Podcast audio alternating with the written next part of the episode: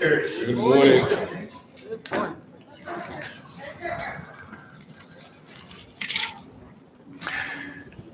As many of you know, this is our senior Sunday where we get an opportunity to honor our high school graduates.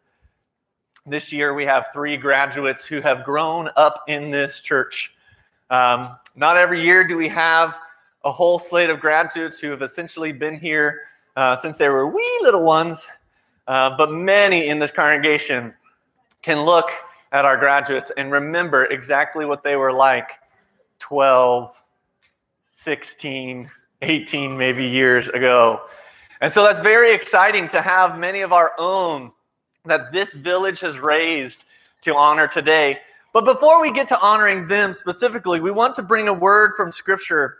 And as I try to do every year when I have this opportunity, I, I don't just want to speak to the seniors, though, high school graduates, I hope you're paying attention. This message is for you, but it's also for all of us that we may all take away truths from God's word. The kingdom of heaven is like. What comes in your mind? Many of you may have some scriptures memorized from Jesus who says, The kingdom of heaven is like. But I just want you to think about that and then get your head a little bit out of scripture where it's not just about the words on the page.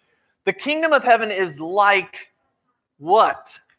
When you think about this congregation, when you think about your life and the lives of those around you, what is the kingdom of heaven like? You see, graduates, God is calling you into his kingdom. He wants you to live as a citizen of the king. And he doesn't just want you to reside in his kingdom, he wants you to be part of his kingdom. But, but what does that what does that mean? What, what does it mean to live as a part of the kingdom of God? One of the first and main things it means is Jesus is Lord. Jesus is Lord. And now, for us, you know, the title of Lord seems totally religious. And certainly it is, but it wasn't. It wasn't always a religious term. Just the other day, one of my kiddos said, What is a duke? What's a duke? Um, the blessing of having these streaming services like Disney Plus is my kids are watching really, really old cartoons. And uh, I don't know if you guys ever watched yourself or, or grew up watching with your kids the Gummi Bears.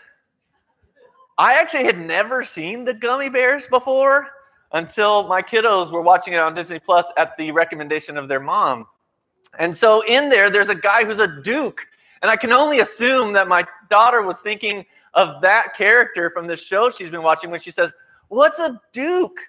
Well, we don't have dukes in America. Not, not the way that we have in the old world, as they used to talk about it, right? But a lord. A lord is that person of power and position who rules over an area, often underneath the kingship of somebody else. Not always, but often. But the, to say someone is your Lord means that you literally give of your life to that person. Sometimes that's begrudgingly, as a villager who is taxed by the Lord, and you just give of your harvest and you don't want to, but you do. Or you work within the kingdom's goings on. Or maybe you're even a knight of that Lord, and so they are your Lord and you follow their orders. But a Lord is a person of authority. And so if we're going to live in the kingdom, we must accept Jesus as Lord, and that is hard. I could do a whole sermon right here. Jesus is Lord. But but let's move on from that, okay? Jesus is Lord, yes. But as our Lord, one of the questions to be asked is can our Lord be trusted? And I'm here to proclaim to you today I believe God can be trusted.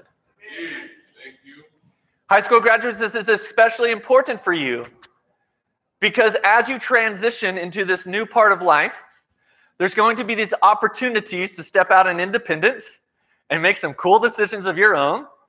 and maybe be your own boss, be your own Lord. And the question is will you trust the Lord that you've accepted in Jesus Christ as you move out of the household that you have been under? As you move out of the authority of the teachers and the principals and the coaches that you've had thus far, and you get an opportunity to step out on your own. But the truth is, all of us ask this question, whether we consciously do or not, every day can God be trusted? And if you say yes, then from a position of security, you're able to step out and do the things that God has called you to do in his kingdom. But if, if you're not sure, it can feel very shaky and it can feel very scary and you are very hesitant to step out and do what God has called you to do. And I want you to know it's a part of the Christian experience and the Christian walk to be in all of those places. And I don't want you to feel bad this morning if you're not sure that you could stand up as I have done and say, God can be trusted. But I want to use some scripture to talk about this idea of God can be trusted. If you want to turn with me to Jeremiah chapter 31. Jeremiah chapter 31.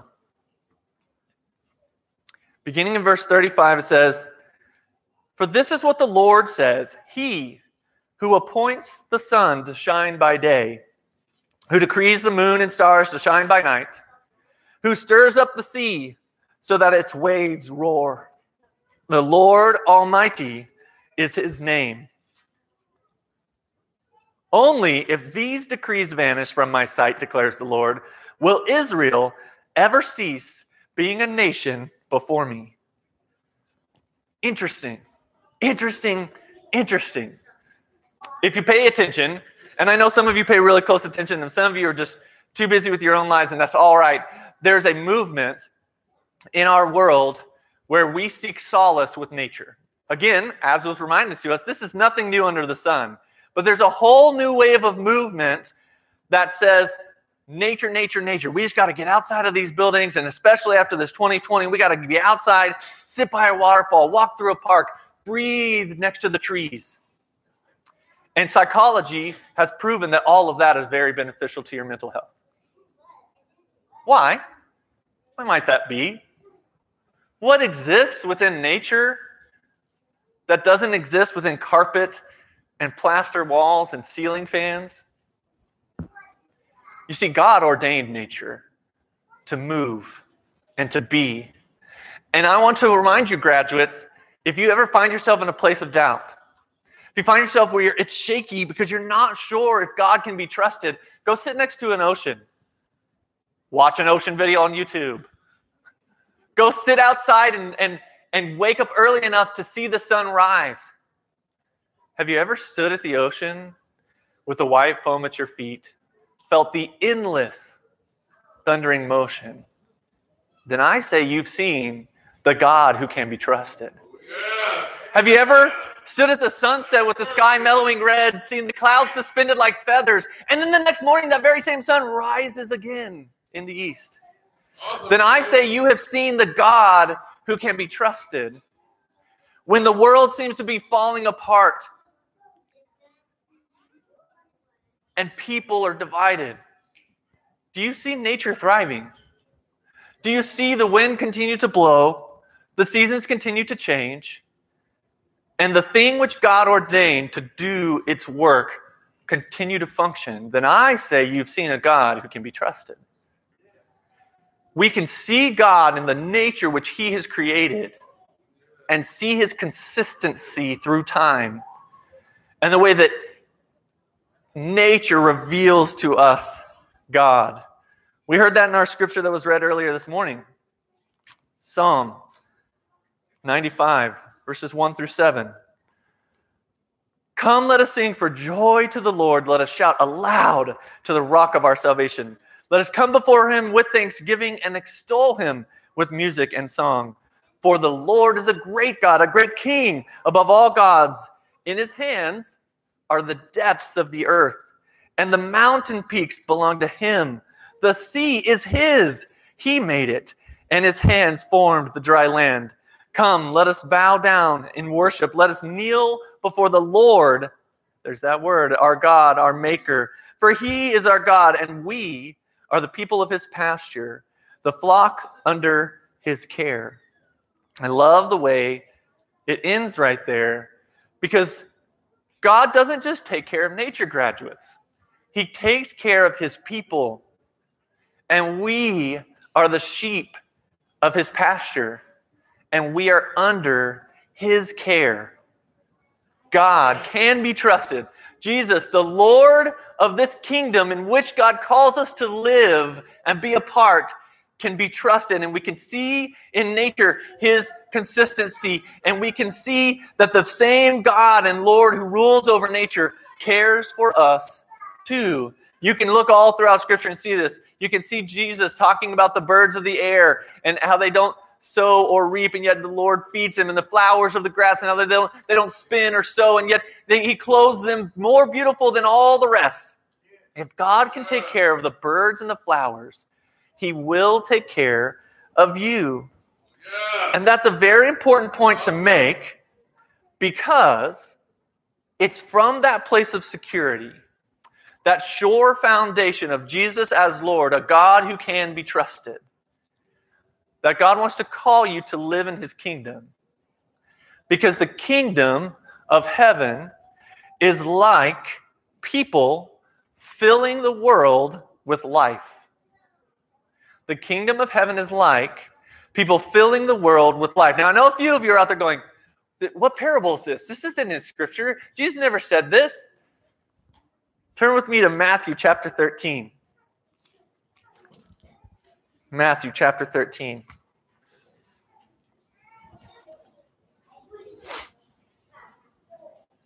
We're going to be looking at verses 31 through 33. He told another parable The kingdom of heaven is like a mustard seed, which a man took and planted in his field. Though it is the smallest of all seeds, yet when it grows, it is the largest of garden plants and becomes a tree, so that the birds come and perch in its branches. He told them still another parable. The kingdom of heaven is like yeast that a woman took and mixed into a six, about 60 pounds of flour until it worked all through the dough. Jesus spoke all these things to the crowd in parables. He did not say anything to them without using a parable. When I hear those two parables, yes, the quote is the kingdom of heaven is like a mustard seed, the kingdom of heaven is like yeast. But what is the result of the yeast? What is the result of the mustard seed? Though it's the smallest of seeds, and yet it produces this beautiful, life giving plant. Not only does it result in, in a single life of a single plant, but that plant provides space for the birds to live. The yeast, the little amount of yeast, works through the whole dough, having an impact on the entire thing. And so I think about life, life giving things. The kingdom of heaven is like life giving things. You are the mustard seed. Will you allow the Lord of this kingdom to plant you and produce life? Not just a single life, but a life which then gives life to that uh, which is around it. Will you be a life giving force in the kingdom of God? John 10 10, Jesus says, I have come that they may have life and have it abundantly. He's contrasting himself with the thief who comes to steal and to kill and to destroy. He says, I'm here to give life, but I don't just want you to be a small little life over here in the corner while he has the power to grow a rose in the midst of the concrete. He would rather plant you in a place where you can provide life to that around you. Part of what science calls an ecosystem. He wants you to be in the kingdom in such a way that you provide a part of the ecosystem. And in the midst of the kingdom, not only do you find life, but you're able to give life. The kingdom of heaven is like people filling the world with life. And so, graduates, as you go through this transition and take that next step, it's going to look very different for each of you. And that's okay. You're going to find yourself in different geographical places than you've been before. You'll find yourself in different situations than you've been before. For some of you, some things won't change real fast. It'll be a slow change. But you'll be given new freedoms and new opportunities to make new decisions. And I hope you will choose to give life wherever you find yourself. Another way to put this is the way Paul talks about the idea of not just looking to our own interests, but also to the interests of others. So if you can find a way to give of yourself to the people around you so that they are lifted up, they are encouraged, they find life, I think you'll find your place in the kingdom of God. And so here we come, almost at the end already. Simple conclusion we need to find our life giving roles in the kingdom. I want to encourage you just to simply look around this congregation. There are many people that you know, some you don't, many of whom you know the life giving role that they are playing. And you can simply look to them as examples of ways to give life. Maybe you want to follow in their footsteps. Maybe you want to learn from them. How did you get here? What do you practice? What do you do? Maybe you just want to be inspired by their hard work and find your own place. But I have a few questions for us. These questions, I hope, will help you to find your life giving role in the kingdom. Question one What gives me life? What gives me life? When you ask yourself that question, you probably very quickly come up with an answer. And that answer may have to do with people. You might have people in your life that every time you're around those people, you come away more alive than you did before.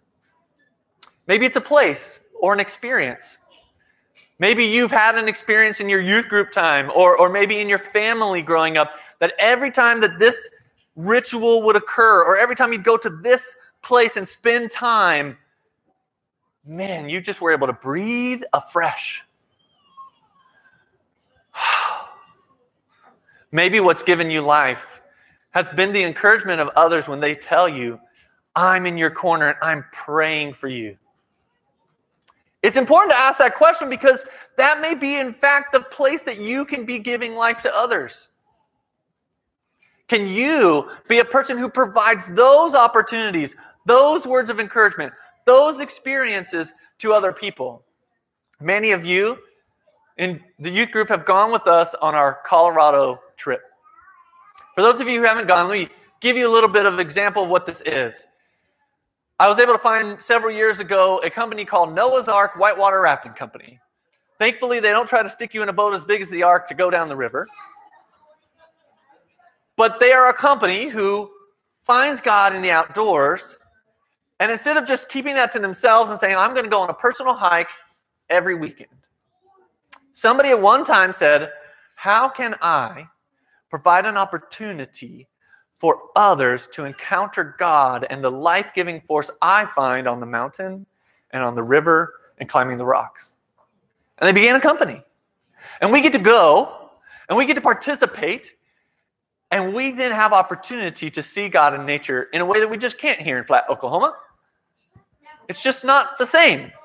Not that we don't have our own beauties and our own places where nature shows up and shows God.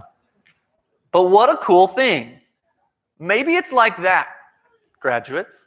Maybe you can take that thing that you find life giving and find a way to provide it to other people. Next question When have I felt alive because of service or sacrifice that I gave to others? So this is kind of turning it around, right? First, it was like, when have I received life? And then it's like, when have I been doing something that even in the midst of giving, I also received life? Why is that important? Because if you can serve in a ministry and a mission where others go, man, I don't know how you give so much, but for you, it is in fact life receiving to give that much in that way, then you may have found your place in the kingdom of God. A place that you can serve in a way others cannot and not become burnt out. I want to be very clear about something. The Bible makes it obvious that we are not all the same, and we're not one size fits all. And there's not one path to finding your place in the kingdom when it comes to the role that you will play in being a life giving force. And there are many of you in this auditorium today who look at me often and say, I don't know how you deal with those teenagers. And I'm not just talking about the gray hairs. There are many of you who have kids younger than teens, some of you who have teens, and say, I don't know how you do this. But something about the way God has created me, I get life from spending time with teenagers. I get life from showing them God and nature, from having Bible classes where that light bulb goes off, and I'm like, yeah, you got it. It's life giving to me in a way that for many of you it's not. And so, grads, as you go, eh, I want you to find the place that you've maybe served before. Maybe it was really small. And you're like, that one time I painted this painting and I gave it to somebody who was at the hospital and that's like the best feeling I've ever had. Maybe you only did it one time, but maybe that becomes the place that you find your life giving force that you can give to others because God has put that inside of you. Question number three Who in my life is there now because God wants me to give life to them? Yep, rubber's meeting the road, right? This isn't now dreaming of what might be someday. Ask yourself right now who's in my life that God's placed there because I'm supposed to give them life right now? Because this isn't a someday sermon, this is a today sermon. This is a give life today as you go along sermon. Sometimes the people that are the answer to that question are temporary. I don't know why I sat down at this table and I have this server, but I'm here to give life to this server. I don't know why I ended up in this line. Why was it the shortest one? And I'm checking out with this person. Those are opportunities to give a little bit of life.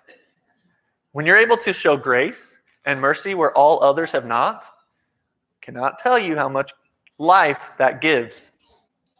When you're able to say, hey, they're doing a terrible job, but hey, maybe they just got a divorce. Maybe, you know, someone in their life just died and I don't know. And I'm able to be patient with them in the midst of their bad service. And I'm not grumpy and I don't get mad at them.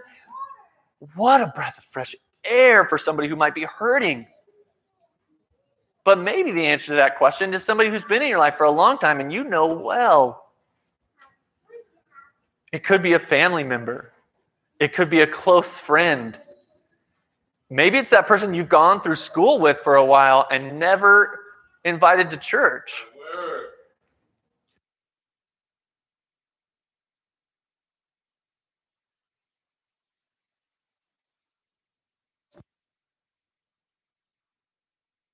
Last question. What is a barrier to me filling the world around me with life? You might have already identified this as we've gone through those other three questions because you may have gone, yeah, that would be so cool, but yeah, I know I have that person, but what is the barrier in your life that is keeping you from giving life to those around you? Man, this is gut wrenching sometimes for me because I'm a pretty selfish guy when it really comes down to it. I'm really good at making it look on the outside like I'm doing lots of things for lots of other people. And, and I'm not saying I never do anything for anybody else, and I've worked on it a lot. I mean, from the time I was a 18 year old high school grad till now, I, God's really worked on me. I'm less selfish than I was then. But when I and when I'm really willing to answer this question, what's the barrier? It hurts. It hurts because it's real and because it's wrong. It hurts because I know the good I should be doing and don't do. And it's selfish. I want you to know that God sees you and knows you, and He's not surprised. He's not like, oh, what?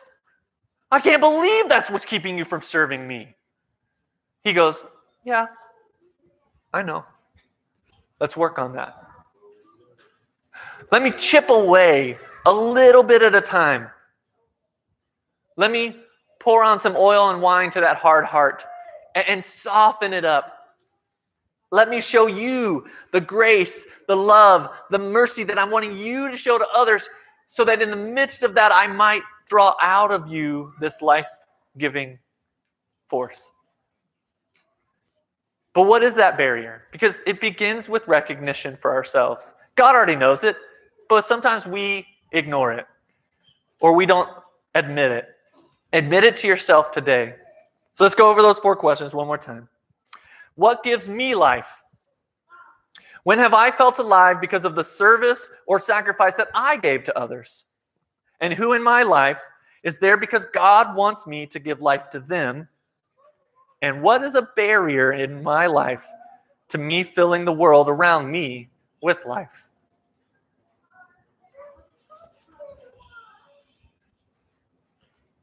We have all received life when we were dead.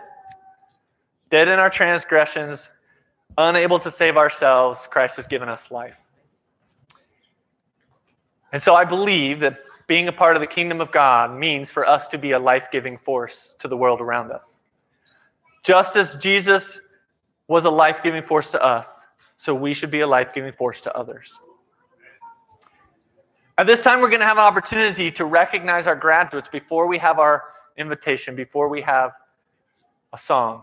And so I want to ask the elders to come forward. We have our three graduates' Bibles here on the front.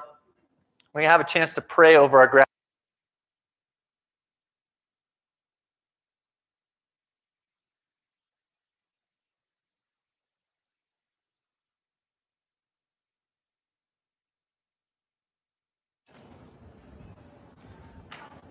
You guys can just each grab a Bible and be ready to hand out. I'll go in alphabetical order by first name. All right, our first graduate is Audrey Grace Beckham.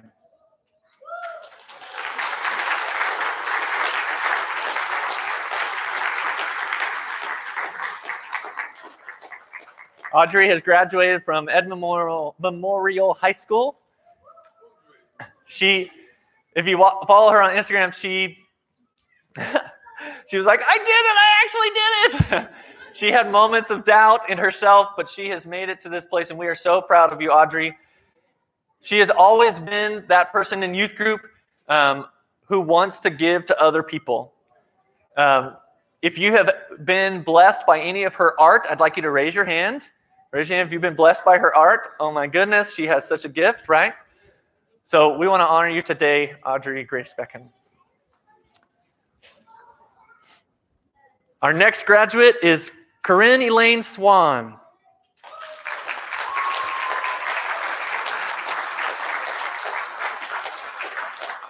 In her 18 years, Corinne Elaine Swan has accomplished a lot of, with quiet determination.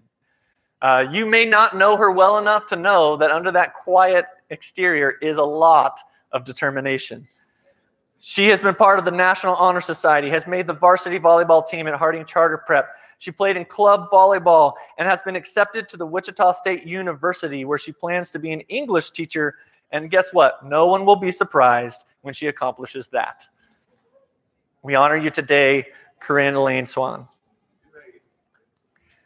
Our final graduate is Rafe Smith.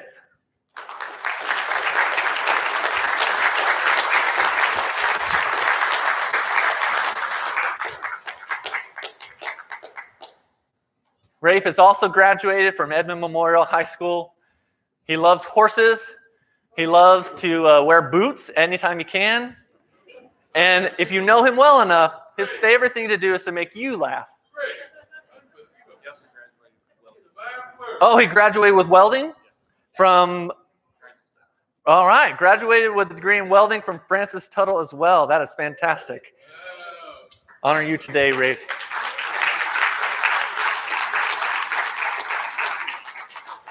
All right, which one of our elders? You can grab this microphone.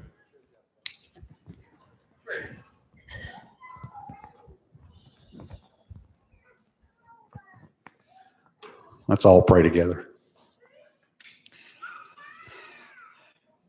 Dear God, as we stand here in your presence, we are proud of these young lives. And we know their parents are proud as well, and rightly so.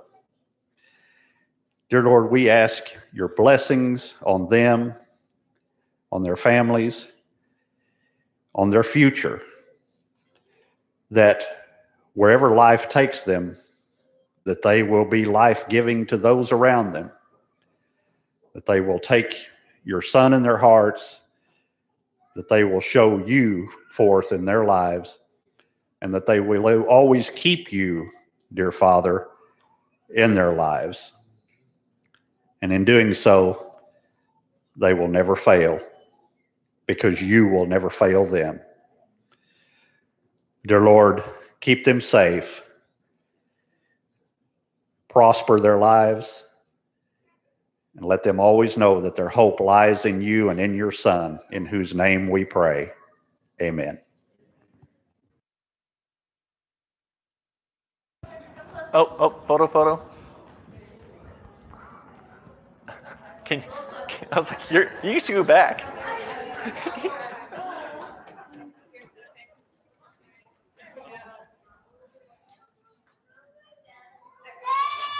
All right, you guys can be seated.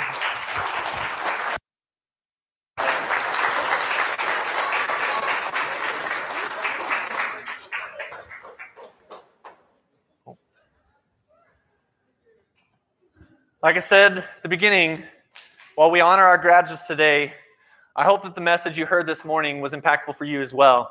We want to give you an opportunity to respond to God calling you into his kingdom. Maybe you haven't even taken that first step of proclaiming Jesus as Lord, of putting him on into baptism and dedicating your life to him, receiving that salvation, that first breath of life in yourself. Maybe you've been there for years and you need to say, Pray over me as, as I seek to be a life giving force in a new place in my life.